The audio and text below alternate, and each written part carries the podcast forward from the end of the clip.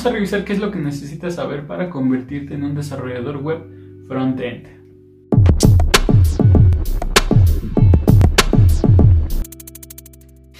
Si este año tu propósito es convertirte en un desarrollador front-end, te voy a presentar la ruta de aprendizaje que necesitas conocer para saber cuáles tecnologías debes aprender, cuáles tienes que dominar y sobre todo qué es lo que necesitas conocer para ser un desarrollador front-end.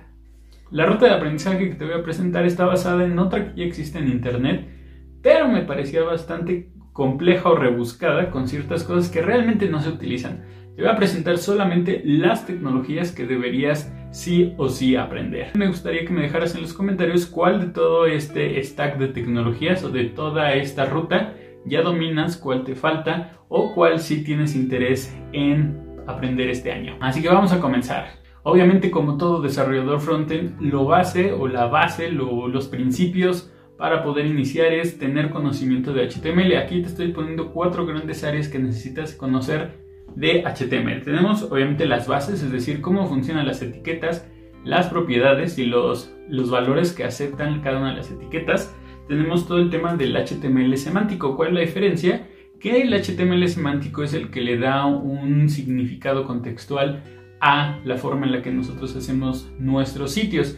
Tenemos etiquetas que, dado el nombre de la etiqueta, tienen un propósito específico. Ya no se vale solamente tener puras capas o puros divs en nuestro sitio web, sino también utilizar etiquetas semánticas para darle mejor significado a nuestro sitio. El siguiente tema es los formularios. Una gran parte de las aplicaciones web hoy en día se basan en formularios, en los mismos elementos que utilizamos para registrarnos, para loguearnos a una aplicación, para poder insertar un comentario. Al final todo eso es formularios, entonces necesitas conocer bien cuáles son los formularios, cómo se manejan, cuáles son sus características y en qué situaciones deberías utilizar un input, un checkbox, un radio button o un input de archivo. Adicional a que con HTML5 ya tenemos otro tipo de inputs, por ejemplo el de fecha, el de color, el de número, el de rango, etc. Entonces ya hay componentes nativos en HTML que te permiten tener controles para una mayor interacción con tus usuarios. Y por último tenemos el tema del SEO. El SEO no es más que el Search Engine Optimization o la forma en la que los buscadores como Google eh, rastrean e indexan un sitio web. ¿Esto para qué nos sirve? Pues porque de nada sirve tener un sitio web o una aplicación web si no puede ser indexada. Entonces, yo ya tengo en el canal un video sobre todo lo que necesitas saber para ser un experto en HTML5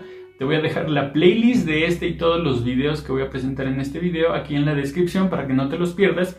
Y terminando este video te invito a ver cada uno de ellos. Ahí profundizo con más detalle cada uno de los elementos a nivel de etiquetas, a nivel de sintaxis, para que tengas más contexto de todo lo que necesites aprender. La siguiente tecnología es CSS. CSS le da estilo a tus sitios web, así como la estructura la damos a través de HTML5, con CSS3 le damos estilo, color eh, y todas las partes necesarias para que un sitio se vea correctamente bien. Hay algunos puntos importantes que necesitas aprender específicamente y estos son los siguientes. Uno son las bases, es decir, cómo funcionan los estilos, las propiedades, los valores, cómo puedes utilizar todo el concepto de estilos en cascada y la especificidad para poder definir estilos y no tener problemas con definir un estilo pero que se esté sobreponiendo otro más adelante.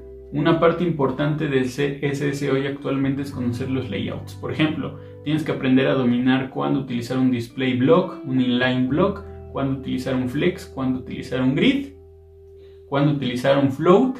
Son temas básicos que todo desarrollador de frontend necesita conocer para poder crear layouts mucho más dinámicos y no tan estáticos, no tan aferrados solamente a ciertas proporciones de una pantalla. Y esto nos lleva al tercer punto que es todo el tema de responsive design. Responsive design es la forma en la que nosotros adaptamos los sitios web para que con un solo diseño podamos tener interacciones a través de pantallas de escritorio, de televisores o incluso pantallas móviles. Hoy en día accedemos mucho más a servicios o sitios web a través de nuestro dispositivo móvil, por lo tanto debemos tener la capacidad de crear sitios o diseños que se puedan adaptar a diferentes tamaños de pantalla. Igual te dejo aquí dos videos, uno es con los temas importantes que necesitas conocer para ser experto en CSS3 y el otro es un video, es un tutorial en donde si ya lo que necesitas es empezar a practicar, hay este tutorial para que crees tu primer sitio con HTML y CSS3. El siguiente punto es todo el tema de JavaScript. Así como ya tenemos la estructura, tenemos los estilos, JavaScript le da el dinamismo, la interacción que necesitamos para que el usuario pueda trabajar e interactuar con nuestros sitios. Cuatro puntos importantes que necesitas conocer de JavaScript, las bases, es decir, cómo funciona el lenguaje, todo el tema de declarar variables, cómo declaramos ciclos, condicionales, estructuras de datos, funciones, objetos, arreglos, etc. Esas son las bases que necesitas conocer de JavaScript. El segundo tema es el Document Object Model. El Document Object Model es la forma en la que JavaScript interpreta el HTML para transformarlo en un árbol que tú puedes ir manipulando. Puedes agregar nuevos elementos, removerlos, modificarlos y de esa forma podemos tener interfaces interactivas o layouts que se van adaptando dependiendo de cómo las va utilizando el usuario. El siguiente punto es el asincronismo. Hoy en día cualquier desarrollador web necesita conectarse a otros eh, sitios web, algunas APIs, algunos endpoints para poder hacer transacciones, cargar información, mandar información y actualizar una base de datos, etc. Y todo eso se logra a través del asincronismo, a través de utilizar funciones como fetch o aprender a utilizar promesas o incluso aprender a utilizar toda esta metodología del Ajax, esta forma de poder actualizar una interfaz sin tener que refrescar toda la pantalla, eso nos permite el asincronismo. Y por supuesto todas las funcionalidades que va desarrollando JavaScript a partir de ECMAScript 2015 o ECMAScript 6 hacia adelante. ¿Por qué es importante conocer esto? Porque los frameworks de desarrollo frontend basados en JavaScript hacen mucho el uso de estas funcionalidades. Entonces, si solamente te quedas con las bases, difícilmente vas a poder seguir un paso adelante con el uso de los frameworks. De nuevo ya tengo un video sobre cómo ser un experto con JavaScript en donde abundo más con los detalles específicos que necesitas conocer de JavaScript y además tengo una serie de tutoriales, una playlist en donde eh, tocamos algunos ejercicios adicionales sobre temas específicos de ECMAScript 6 hacia adelante. El siguiente tema tiene que ver con la seguridad en Internet. No es algo que recurrentemente hagamos como desarrolladores frontend, pero es importante conocerlo. Aquí te pongo tres conceptos básicos que necesitas conocer como desarrollador frontend. El primero es obviamente certificados HTTPS. Hoy actualmente vivimos en un mundo donde todos los sitios y aplicaciones deberían estar soportados bajo HTTPS. ¿Por qué? Porque es un protocolo más seguro, porque las transacciones en Internet van cifradas y por lo tanto necesitamos aprender no solamente a pues crear nuestros propios certificados o comprarlos a través de una entidad certificadora, sino también instalarlos. Hay muchos sitios, por ejemplo Netlify que ya te agrega el certificado HTTPS, pero hay otros hosting que no lo hacen. Entonces es importante que a nivel de seguridad aprendas a instalar y a tener un sitio web con certificados HTTPS. El siguiente concepto es el CORS, el Cross Origin Resource Share. Este concepto a nivel de seguridad nos permite poder definir hacia qué sitios podemos hacer solicitudes HTTP. Anteriormente te dije que con el asincronismo podemos, por ejemplo, conectarnos una API y obtener un recurso, pero no todos los sitios nos permiten eh, hacerle solicitudes HTTP. CORS viene justamente a implementar este tipo de esquemas de seguridad en las que para evitar poder eh, de forma masiva hacer solicitudes HTTP a algún sitio, pues tú le colocas una política de CORS para que solamente ciertos dominios puedan tener acceso. Esto a lo mejor no lo vas a definir directamente en el frontend, pero sí debes conocer cómo funciona CORS para poder identificar en tus desarrollos posibles fugas de seguridad por el hecho de que cualquier persona se pueda conectar a un cierto dominio para hacerle solicitudes HTTP. Por último tenemos el Content Security Policy. Este también es un tema más que se trata del lado del servidor, pero son políticas que nos permiten limitar el acceso a los recursos de nuestros sitios web o de nuestras aplicaciones. Primero vamos a aprender a correr aplicaciones o sitios web eh, sin la necesidad del servidor, pero eventualmente tienes que moverte y hostear un servidor para poder montar tus sitios o aplicaciones.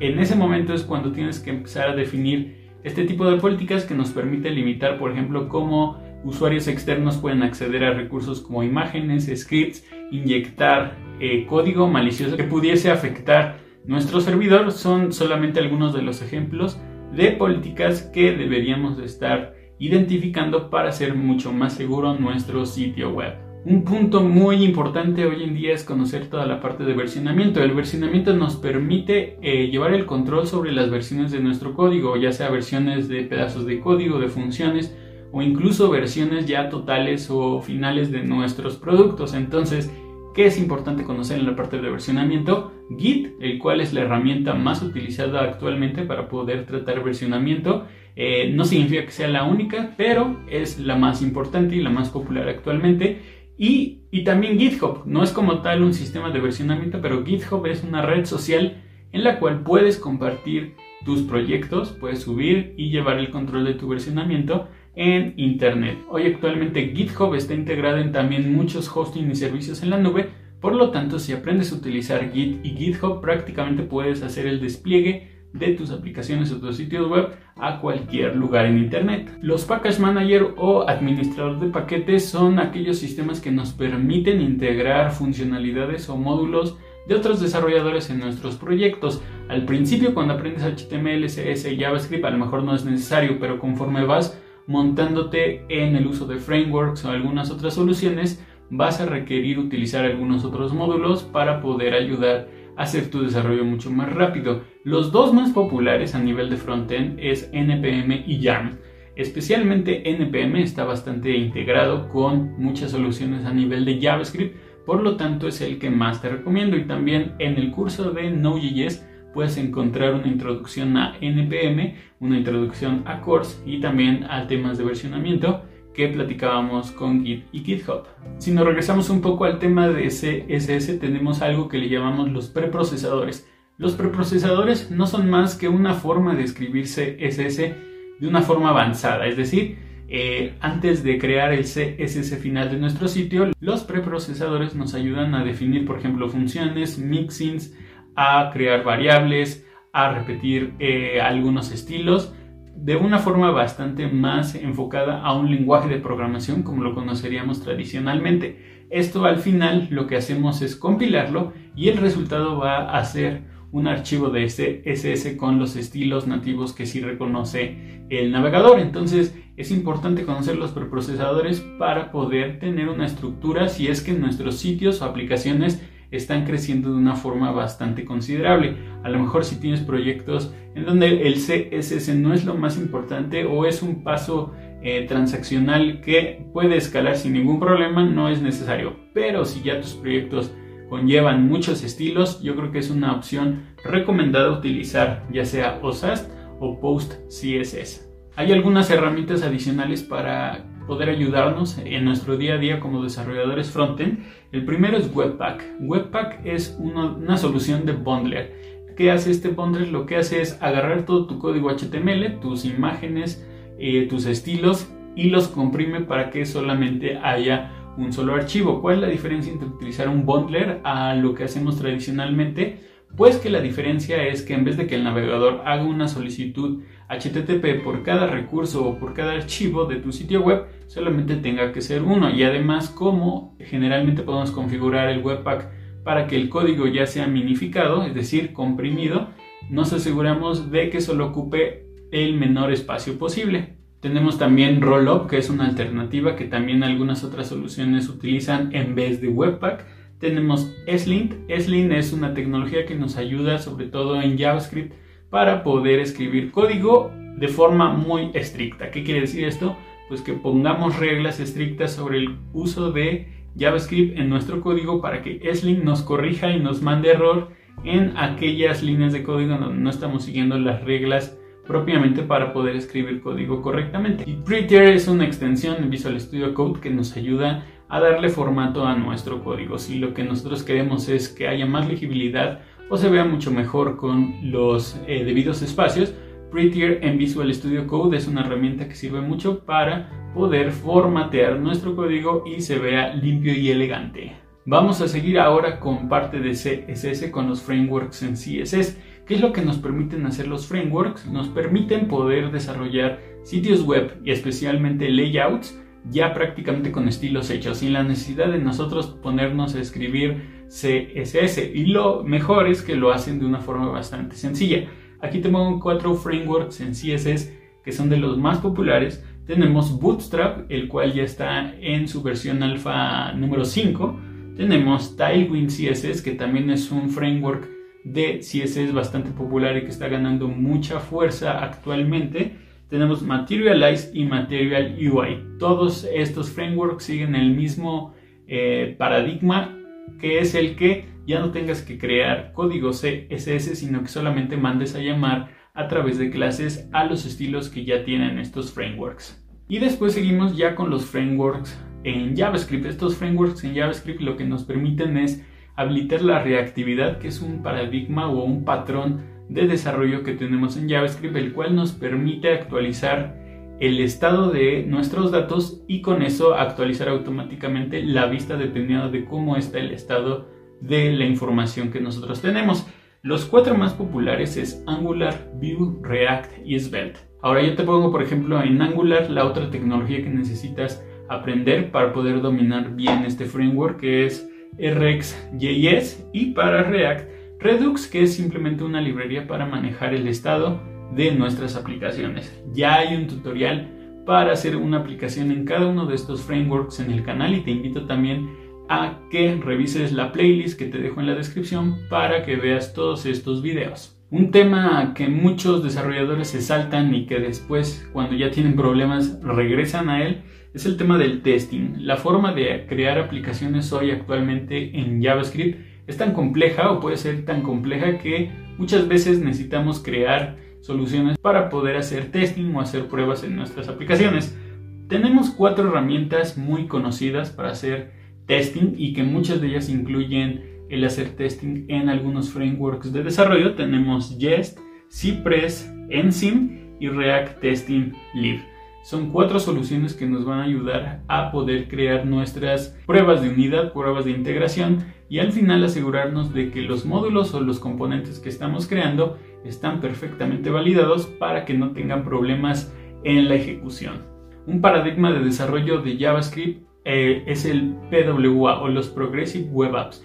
Este concepto se refiere a tener aplicaciones web que corren en nuestro escritorio, como si fuera una pestaña de navegador incrustada en nuestro escritorio. ¿Qué nos permite hacer esto? Pues que digamos tengamos la experiencia de una aplicación nativa, pero que realmente es una aplicación web. Aquí hay algunos temas importantes que debes conocer si quieres crear aplicaciones PWA. Por ejemplo, tenemos el storage, los WebSockets, que al final es la forma en la que se conecta la aplicación web para estar siempre actualizándose con la última información. Los Service Worker, que son eh, pedazos de JavaScript que se ejecutan de forma asíncrona fuera del main thread de JavaScript, lo que nos permite realizar también otro cierto tipo de operaciones. Eh, todo el tema de performance, mucho del PWA se refiere a cómo hacemos aplicaciones con el performance más óptimo o con la carga de recursos mínimos para que la aplicación sea lo más rápido posible. Y también está todo el tema del patrón de PRPL. PRLPL hace referencia a push, render, precaché y lazy load, que son estrategias para poder cargar contenido lo más rápido posible, ya sea a través de caché, a través de lazy loading, es decir, haciendo una carga progresiva, a través de mandar contenido de forma asíncrona para que podamos tener interacción en nuestra aplicación sin la necesidad de tener esos problemas que tenemos en Internet por el tiempo que tarda a veces en cargar un cierto contenido. El siguiente tema que tienes que aprender hoy en día y que se ha vuelto muy popular es el tema del server-side rendering. Tenemos dos estrategias, o cargar nuestro sitio web a partir del servidor o renderizarlo del lado del el cliente. El server-side rendering hace lo primero, poder utilizar JavaScript para poder renderizar nuestros sitios o aplicaciones desde el servidor y que la carga a nivel de cliente sea mucho más rápida. Tenemos dos tecnologías muy populares hoy actualmente, pero puede haber más. Las que yo recomiendo es Next.js, que está basada en React, y Nuxt.js, que está basada en Vue. Otra tendencia muy fuerte es la creación de sitios web que no requieren eh, un backend como tal. A esto le llamamos Static Site Generators. Lo que hace esta tecnología o esta forma de crear sitios es que precompilamos del lado del cliente algunas partes de nuestro sitio web para que puedan cargarse. Al final estamos simulando, por ejemplo, tener una base de datos al compilar archivos Markdown para transformarlos en HTML. pero la realidad es que todo esto funciona a través del frontend. Entonces, para hacer sitios web estáticos, podemos utilizar Next.js, que es también una librería bastante importante que hoy actualmente se usa mucho, JKill, Gatsby y Hugo, que son otras tres opciones bastante populares hoy en día para crear sitios web estáticos, el cual, repito, eh, están más enfocados, por ejemplo, en el paradigma del Jamstack, en donde te conectas a través de APIs a endpoints que, por ejemplo, tienen información de base de datos o de alguna otra API o información que necesitas obtener o requieres guardar para que todo el contenido realmente esté ejecutándose solo con HTML, CSS y JavaScript. Para temas de API existe una solución que se llama GraphQL. GraphQL lo podría incluir tanto como para el frontend como para el backend porque funciona de ambos lados. Tienes que configurar tu servidor en el backend para poder interpretar la forma en la que tu base de datos va a traer información y del lado del cliente pues tienes que configurar el cómo vas a recibir esa información como si fuera ya una API tratada. Entonces para este tema pues se utiliza mucho GraphQL con su servidor Apollo. Si lo que a ti te interesa es utilizar JavaScript pero de forma nativa, es decir, para crear aplicaciones eh, que sean instalables, a diferencia del PWA donde solamente creamos un, digamos, un cierto contenedor o un acceso directo a ese sitio, realmente las aplicaciones nativas en JavaScript tienen dos rumbos. Podemos utilizar Electron para crear aplicaciones en desktop. Hay muchas aplicaciones hoy, por ejemplo, Slack está basada en Electron o React Native. React Native es esta variante de React.js en donde la intención es crear aplicaciones cross plataforma, es decir, que funcionen tanto para iOS como para Android como para escritorio y eso está más enfocado sobre todo en móviles.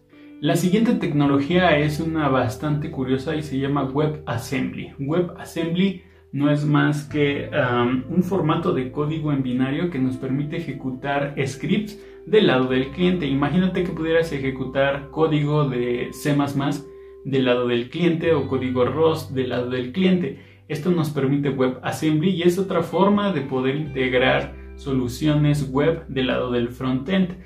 Quizá no te parezca muy útil desde el principio, pero vamos a ver más adelante en el canal algunos de los usos más importantes que se le está dando a WebAssembly y cómo podrías sacar provecho de eso. Y por último, la última tecnología que deberías conocer si quieres ser un desarrollador front-end es TypeScript.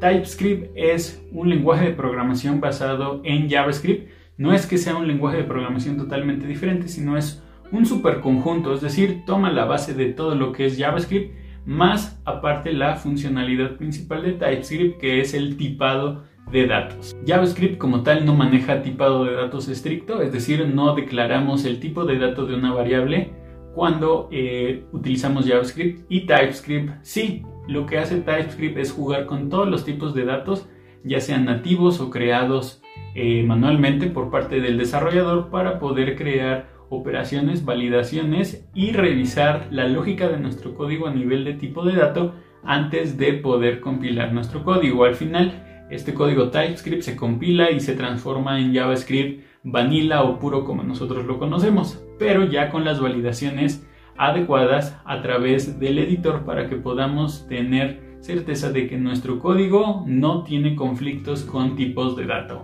Y es así como llegamos al final del video. Me gustaría igual que me comentaran cuál de todas estas tecnologías van a aprender este 2021. Yo personalmente estoy muy interesado en conocer más de WebAssembly, en conocer más de generadores de sitios estáticos y todos los frameworks basados en el server side rendering, que son creo que una de las tendencias muy fuertes en el caso de los desarrolladores frontend. Si les gustó este video los invito a que me dejen su like, que se suscriban al canal si no lo han hecho y activen la campanita de notificaciones para seguir recibiendo videos como este. Y bueno, Developer, si no hay nada más, nos vemos la próxima.